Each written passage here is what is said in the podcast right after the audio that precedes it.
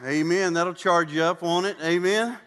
Good to see you here this morning. So excited to be here with you this morning and just uh, continue in our series uh, as we as we talk about what it means to be a part of Crosspoint Church and really looking at the DNA of our church. Uh, you know, this morning I'm, I'm sort of an early riser, but this morning I don't know what God had in store with me other than just to spend a little extra time in prayer or something because I got up just before three. And, uh, and it, it, was just, you know, it's one of those things where you just wonder, you know, is this what old age is all about? You know, just not being able to sleep. But, but uh, it was a great time to just spend uh, with the Lord this morning in prayer. And I was so glad in the end that I, I had that opportunity just to have some extra time in prayer. And this is what I, what I was praying for. I was praying that this morning, uh, a lot of things, but, but this is two things I just want to share with you. I was praying this morning that, uh, that, that we would come into this place truly excited about what God is doing in our lives. And, and I mean that. I mean, I, I, know I say it all the time. I, I, I get very excited about a lot of things, but, but I was praying this morning. I said, God, just allow us to be the, the kind of followers of Christ that really truly get excited about what it means to be a follower of Christ. And, and, and what I know is this is that, that an excited believer, an excited uh, Christian, a follower of Jesus is one that can be very contagious in a very dark world. People can see something in us. Uh, those that are those of us who have been impacted by, by Jesus in a remarkable way, and, and they can see us as something that's different you know, with excitement comes this, this just this idea of that, that we, are, we are living a life with Christ and we are filled with hope and joy instead of just living a life in despair. And so I, I pray that we have come into this place today and that we are ready to just worship Jesus uh, through the reading and the preaching of His Word. I know we do that in our, in our time of singing and lifting up our voices in praises and adoration. I know that we do that in a time of, of giving our offering, where we offer to God, we give back something that He has already given us. But I pray that today we would be excited also about diving into God's Word and hearing from Him this morning because I know that God has a message for each and every one of us here today. So that's what I've been praying here. Also, pray that God would give us the faith to hear from Him and, and to, to hear from God's word, to, to really believe. And when I say the faith to hear, I mean, obviously God can speak, but if we don't have the faith to respond to what it is that God is calling us to, then, then all that preaching, all that reading, all that listening to God's word is in vain. And so I pray that we as a church would just be receptive to the voice of God this morning as we dive into his word. And so that's my that's my prayer this morning. Uh, I do want to say, as we talk about diving into God's Word, that this week, starting tomorrow actually, we, uh, we begin our new semester of D groups. And if you're not a part of a D group, uh, uh, I encourage you to, to check them out. You can go right out here in our Next Steps area and see what's offered this semester. But a great way to grow in your faith. Uh, obviously, we want you to be a part of a life group because that's doing life together. But these are just some ways that, that we can come together in a smaller setting and just hear uh, the and, and, and uh, hear from God and, and study His Word together. So that's my prayer this morning that we would be excited for Jesus. Let me ask you, how many of you are excited for Jesus this morning? Anybody?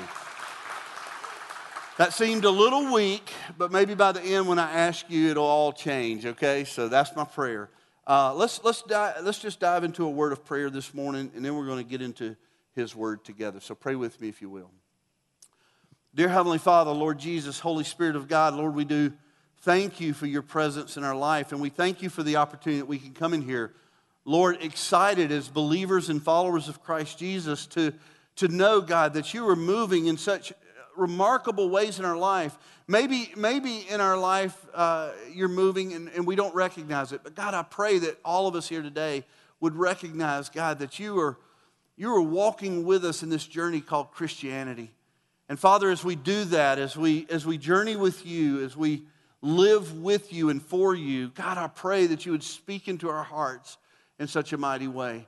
I pray, God, today as we dive into your word and, and, and we continue to study what it means to be a, a, a, body, a local gathering of believers called Crosspoint Church, as we examine the DNA of this, uh, of, of this place, God, this, this gathering that you have assembled here together, I pray, Father, that you would allow us to get a glimpse in such a way that we would not only Lord, see that living for you is, is important or, or something that we value, but God, something we must do together. And so, Father, I pray for this this morning. I pray, God, that we would be excited for our relationship that we have with you. And I pray that we would have the faith to, to respond to your voice as you speak. God, we love you and we just thank you so much. And it's in Jesus' name we pray. Amen. You know, if you were here last week, we were talking about uh, the, the reality of, of uh, that we are in this together. We talked about unity and the importance of unity in a, in a body and in a local gathering of believers. It's, it's so important that we remain unified behind the vision of Christ and remain unified in Christ Jesus. And so we were talking about this, and, and, and, and you know, we, we, we talked about how unity is one of those ways that collectively we can best glorify God. Maybe not so much on an individual level, but, but collectively as a church coming together, that when we remain or when we choose to, to remain unified together, that is one way that we can certainly bring glory to God. And, and that's not always easy. In fact, it can be difficult sometimes. And I think the reason is, is because, you know, uh, honestly, we have a tendency to be selfish in our life. Something that uh, used to just drive me nuts when me and my wife would go out to dinner. It doesn't anymore because I've changed. She's, she's worked on me a little bit and she's got me straightened out a bit. But, but we would go out to eat and, and it never happened at home. It would always happen when we go out. But we would go out and, and as usual, you know, when you sit down, you begin to wonder what you want to order. And, and she would always ask me, she says, what do you want? And I, and I'd say, Well, I'm, I'm thinking maybe fajitas today. And she said, Well, I think I'm going to go with the Caesar salad. And, and, we would proceed to order whatever it is that we're getting there. And then when the food came, the food came and, it, and they brought those hot, sizzling fajitas and they would lay them all in front of me. And then they bring that cold, limp salad to her. And, and, there we are sitting there, and I'm so excited. I'm getting my, my, my tortilla all ready, you know, and I, it never fails. I see this fork come across the table and stick my meat.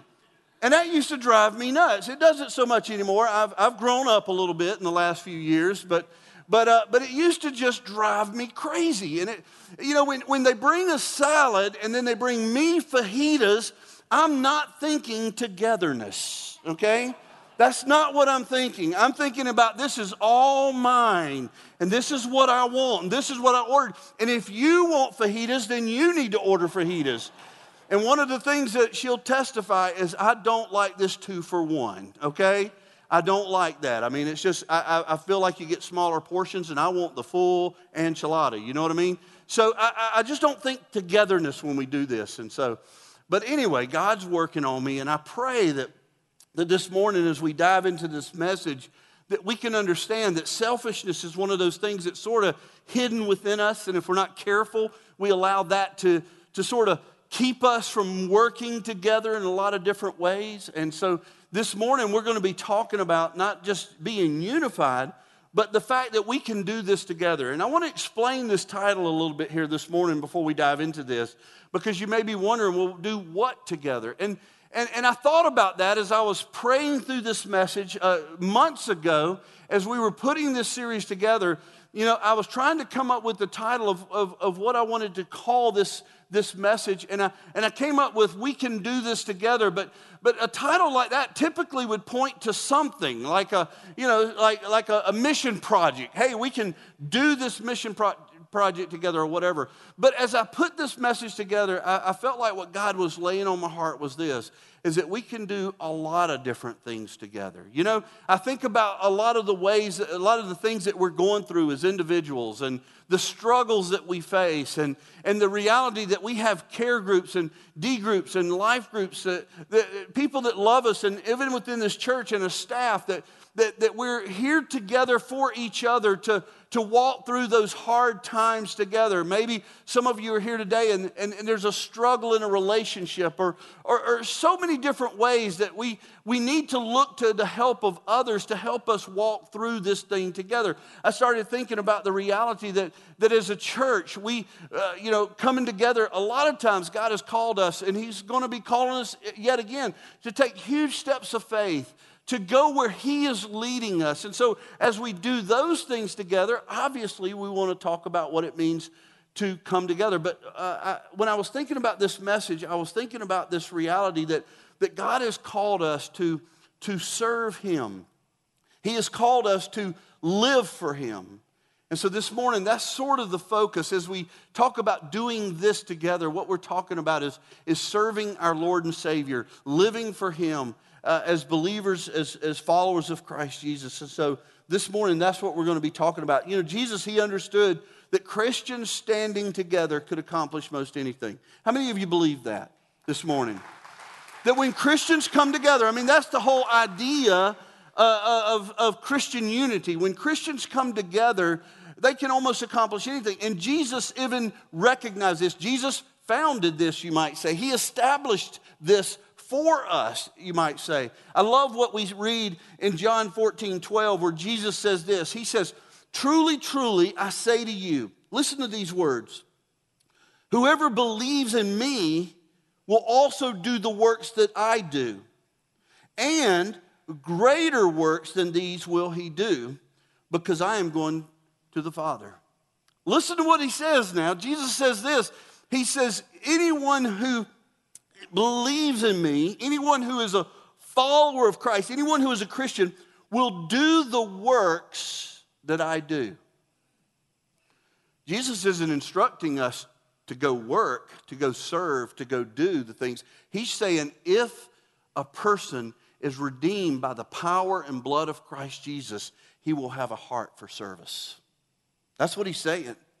If you are a believer in Christ Jesus, you will desire to do the works that I do. And just so I can be very clear, he says here, he says, and you will be able to do greater works than even he accomplished. That is a tremendous message coming from the Savior himself. In other words, he says, you know, when believers come together through the power and grace of God, but, united through a belief in Christ Jesus, knowing that we can do all things through Christ who strengthens us, when believers come together like that, believing that God has called them and assembled them together for a higher purpose, for a vision that He Himself has cast. When believers begin to do that, they can accomplish the unimaginable. And so Jesus says this to us in His Word. And so for us this morning, as we hear this, we have to be challenged by this. We have to wonder, you know, what are we what are we called to as both individuals and collectively as a church?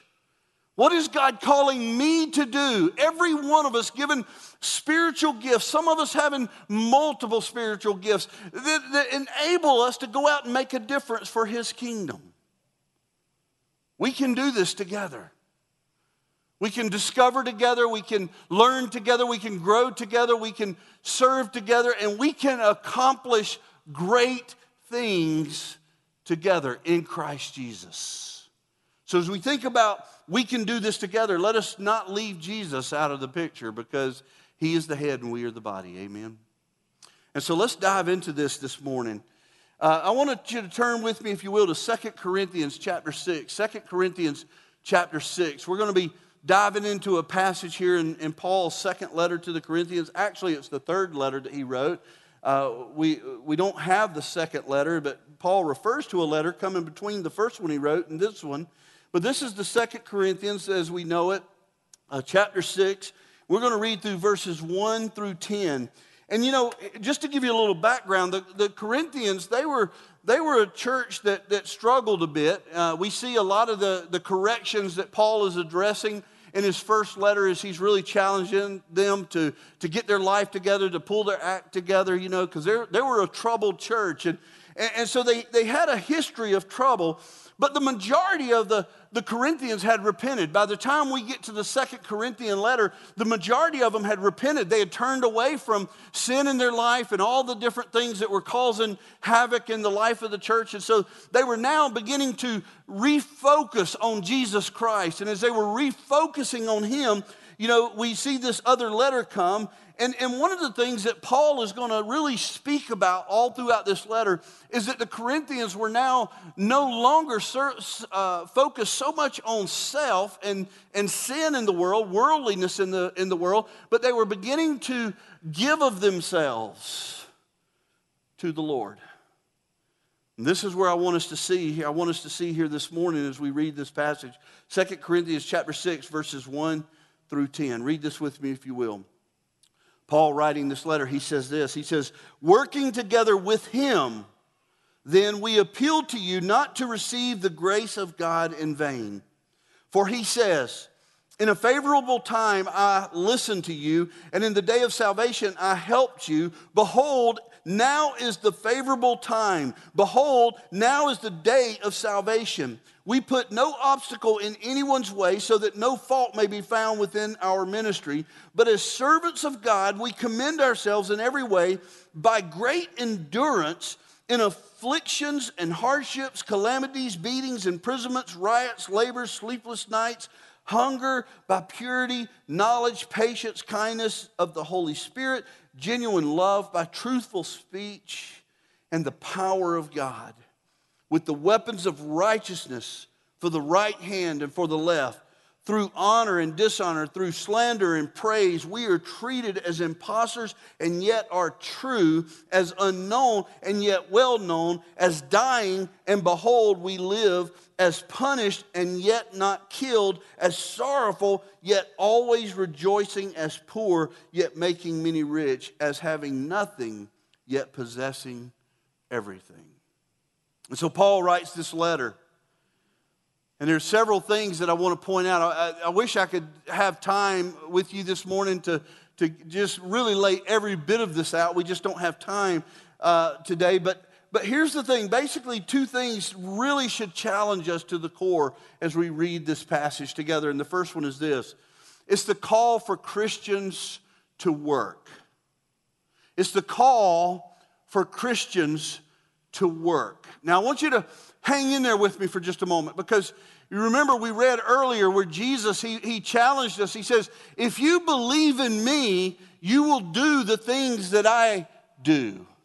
So Jesus says, or makes it very clear that if, if we're going to be a follower of Christ Jesus, if we have been redeemed by the Holy Spirit of God, we're being sanctified and growing and maturing in our faith, then the reality is, the reality is, is that we will have a deep desire to serve Him, to live for Him, to live for His kingdom and the advancement of His kingdom, that we would live to see others come to know Christ. He, he says there will be this great work that builds up within you that you would be able to go out into a community and change lives forever.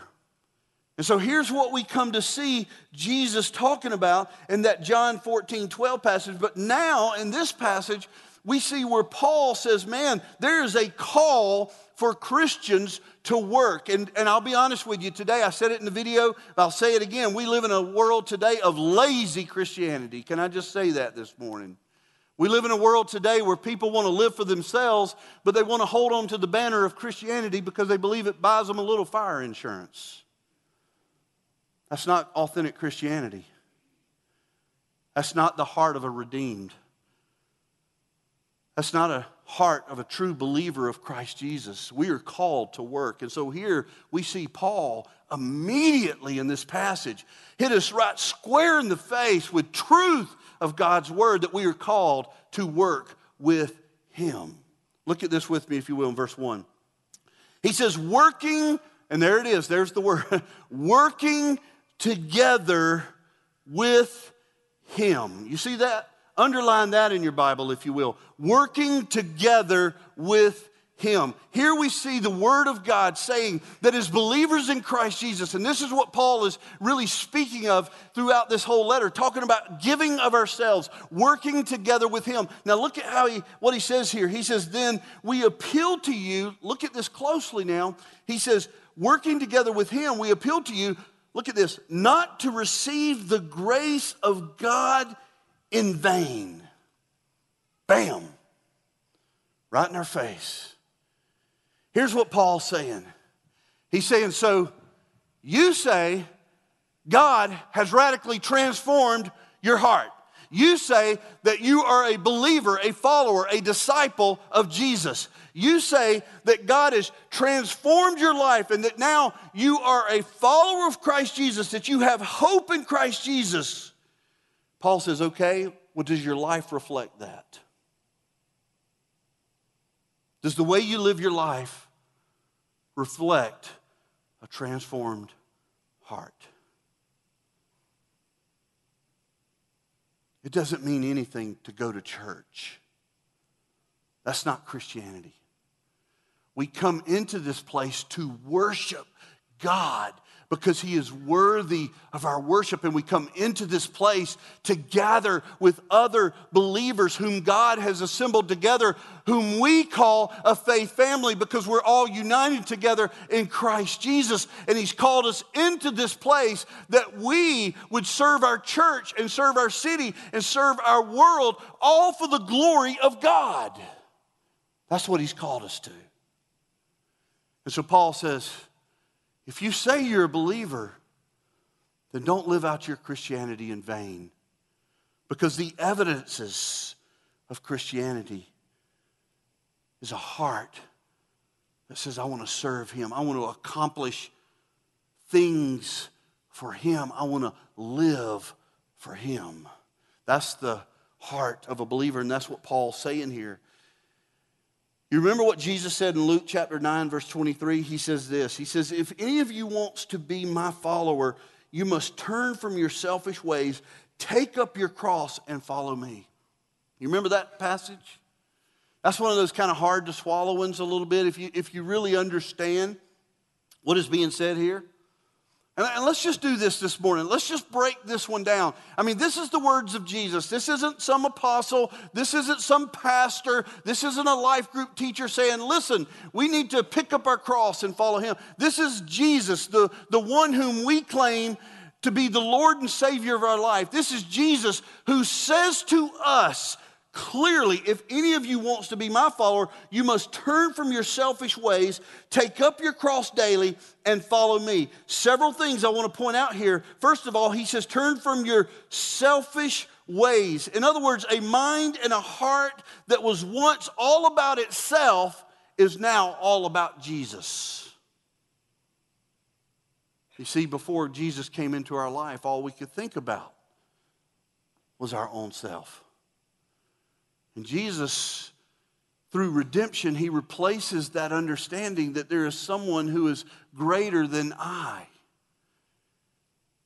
And as we begin to embark on this journey with Jesus, as we begin to understand the, the, the, way God calls us to Himself, we begin to realize that we are living for a greater purpose than ourselves. And so he says here, he says, listen, he says, turn from your selfish ways. In other words, there is salvation and then there is sanctification and all of this for the glory of God. We're living for Jesus now because we're turning away from our selfish ways. Paul says in Galatians 2:20, he says, I have been crucified with Christ. It is no longer I who live, but Christ who lives in me. You see, Paul says, I'm a changed man. Paul says, There's something different about me. I no longer live the way I used to live because Jesus has radically transformed my life. I now live for Jesus. And every authentic and every genuine believer in Christ Jesus, follower in Christ Jesus, should be able to testify to the same thing. Jesus says, Pick up your cross. He says, Take up your cross. In other words, there is sacrifice involved here, people. There is sacrifice involved. When we consider what Jesus did when he went to the cross, Jesus went to the cross to die.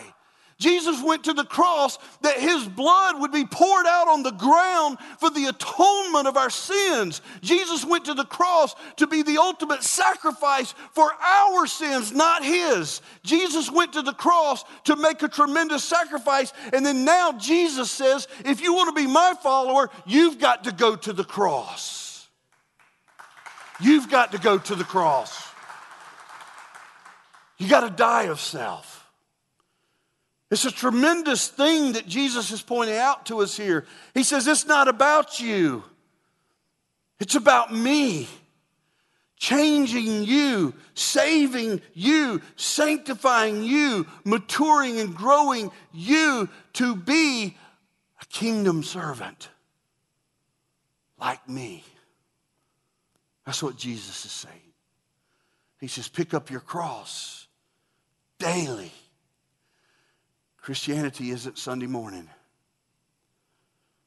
Christianity is not Sunday morning and whatever night your life group meets. Christianity is daily, consistently walking with Jesus, carrying your cross because you died to self and you live for Him. C.S. Lewis said this. He says, unless we have a sufficient reason to sacrifice something we love, the cost will always be too great. Let me read that again. Unless we have a sufficient reason to sacrifice something we love, the cost will always be too great. And that's true. But here's my question here this morning. Shouldn't Jesus, shouldn't Jesus be important enough for us to sacrifice ourselves to him? How many of you would testify to that this morning? That he is enough. I mean, we, we look at the passage here and we, we begin to realize that Jesus has sacrificed. He has called us to take up our cross, and Jesus should be sufficient enough for us to give up. To give up what? To give up worldly thinking, to give up sin, to give up selfishness in relationships, to give up a lot of things that we hold on to, to give up fear over our own health and to even give up a little bit of our time that we could serve the church and serve the city and serve the world. Isn't Jesus important enough to give up something? We can do this together with Him, but we can't accomplish much without Him. And so here we begin to see that as followers of Christ, let us not receive God's grace in vain because we were all called as believers to work for the kingdom of God. It's not just what you believe,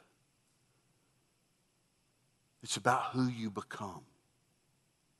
The second thing I want to point out here this morning, and I think this truth really challenges me, and I hope it challenges you because I think that's what God's word should do. Amen? God's word should challenge us to response. God's word should challenge us to remember that He is great and we are not. It, it should respond, it, it should challenge us to, to consider in all humility who Jesus really is. And here we begin to read this and we begin to realize that there is a call for Christians to work, and this is the second truth, and that our work is validated by our endurance. This is what Paul is pointing out here. He's talking about the reality that we are not living our life, our Christian life, in vain because we have embraced serving Him for the rest of our life. And then he goes into talking about the things that we as believers have to endure. And all of these things are applicable to us today. You know, I was looking at this and it's kind of it's kind of remarkable how Paul does this. He says, "Listen, we're called to work, but our work is validated when we endure. And then he, and, and the next question might be, well, endure what? And he says basically two things endure suffering, which is going to be a reality in our life. And then he says also endure virtues through our virtues. And look, look at this with me, if you will. In verse 4 and 5, he says this. Let's just start out verse 4. He says, But as servants of God, we commend ourselves in every way, look at this, by great endurance. Paul is not saying, you know, as believers who are living for Jesus, we're not patting ourselves on the back. That's not what he's saying. He's not saying, hey, let's just pat each other on the back because we, you know, well, well done, good and faithful servant. He's not talking about commending ourselves in that way. He's talking about our life proving that we have been redeemed, that we have been changed by the power and presence of a holy and righteous God by our endurance. In other words, people would be able to see in our life the people that are living in hopelessness and darkness and sin, they would be able to look into our life and see that even through our suffering, we endure to the truth that we believe that He is King and we are not. So here he says this very clearly as servants of God, we commend ourselves in, in, in every way by great endurance. Now look at this, verse 5 through, beat, uh, through, by great endurance in afflictions, hardships, calamities, beatings, imprisonments, riots, labors, sleepless nights, and hunger. None of these things are things that we want to have in our life, are they? I don't know when the last time I woke up and I said, I could use a good old beating today, you know? I, I, I just don't think like that. I, I hope today I starve to death, you know? That, that's not how we think, is it? I mean, we just don't wake up saying those things. But what Paul says here is that one of the ways that we validate this great work that Christ has done in us and that now we do for him, the way we validate that is how we endure in the suffering in our life. Suffering is a reality to every believer. When we have Jesus come into our life, that doesn't ensure that happiness will prevail the rest of our life. There are going to be hard times. And many of you are going through those hard times right now. But the reality is, we must endure. And he challenges us. He says, endure through these difficult times. I know this week for me, uh, this past week has been extremely stressful. I just can't, I can't tell you. There's just so much going on in my life right now. And it, I've just been slammed and it's just, it's been killing me. It's been extremely difficult for me. But the reality is, and this is just coming from God because the reality is the strength that I have to continue to endure is coming from a strength that's not within my own abilities. It's coming from a, a, a, a, Savior who loves me and has promised to strengthen me that I can accomplish even those bad weeks. He's given me everything I need to endure. But it's that endurance that validates the reality that there has been a good work in me. Romans 5 3 and 4 says this More than that, we rejoice in our sufferings, knowing that suffering produces endurance, and endurance produces character, and character produces hope. You know what that tells us this morning? That as believers in Christ Jesus, there will just be suffering in our life. Some of these things that we read a while ago will be so true for each and every one of us. But through Christ, we can do all things. Amen? Can we just worship Jesus through applause? Can we give him a hand this morning?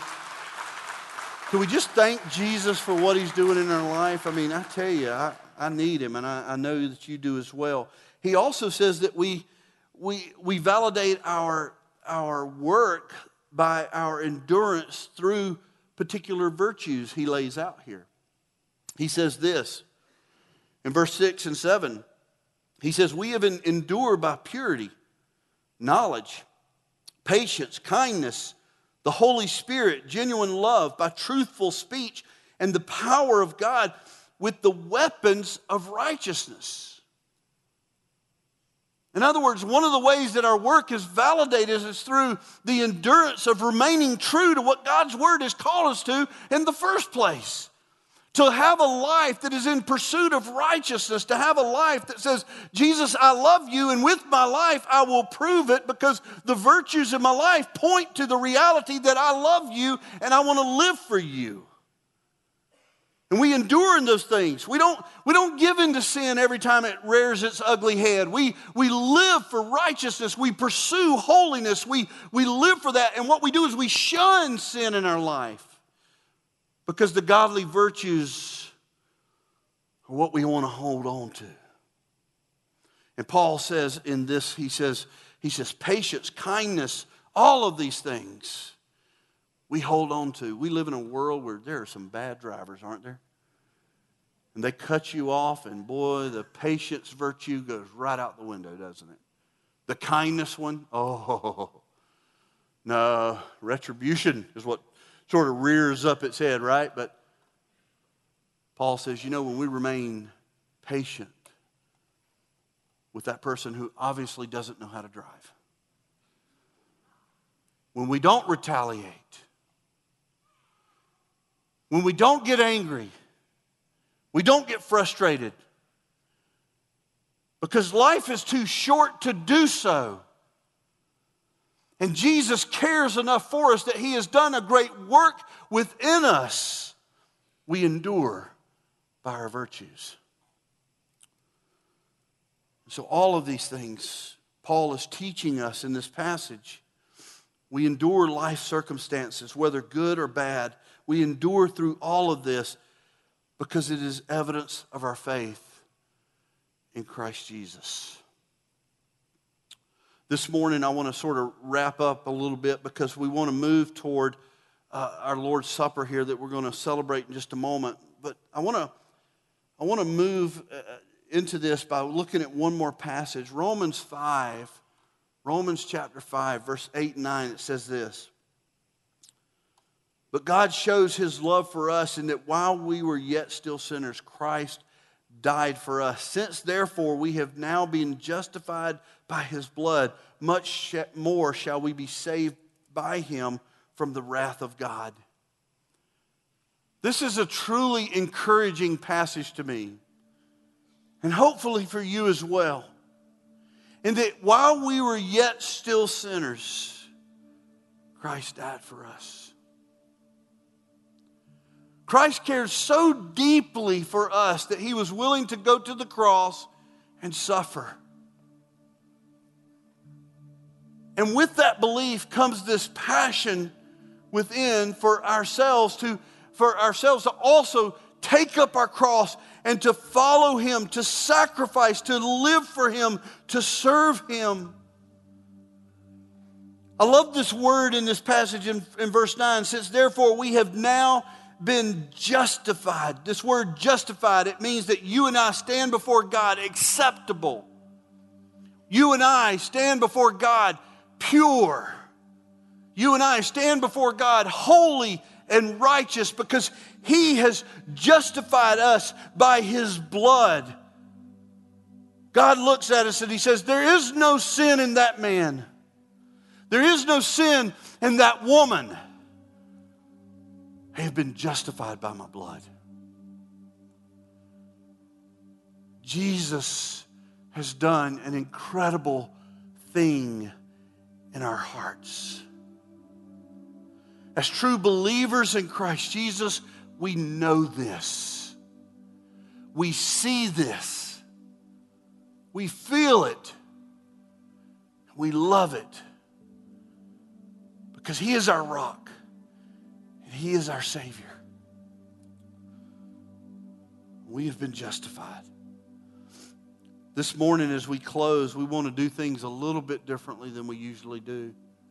Typically, what I would do is I would, I would pray for us, and the band will come up, and, and, and as soon as the band comes up, they will, and I finish in prayer, we'll stand up and we'll begin to just worship Jesus together, and that's a, a great way to end a service. But this morning, we're going to do things a little bit different. I'm going to ask the band to just come on up and let them come on up here and prepare. And then I'm going to ask for our men, if they will, to get ready to pass out the elements of the Lord's Supper.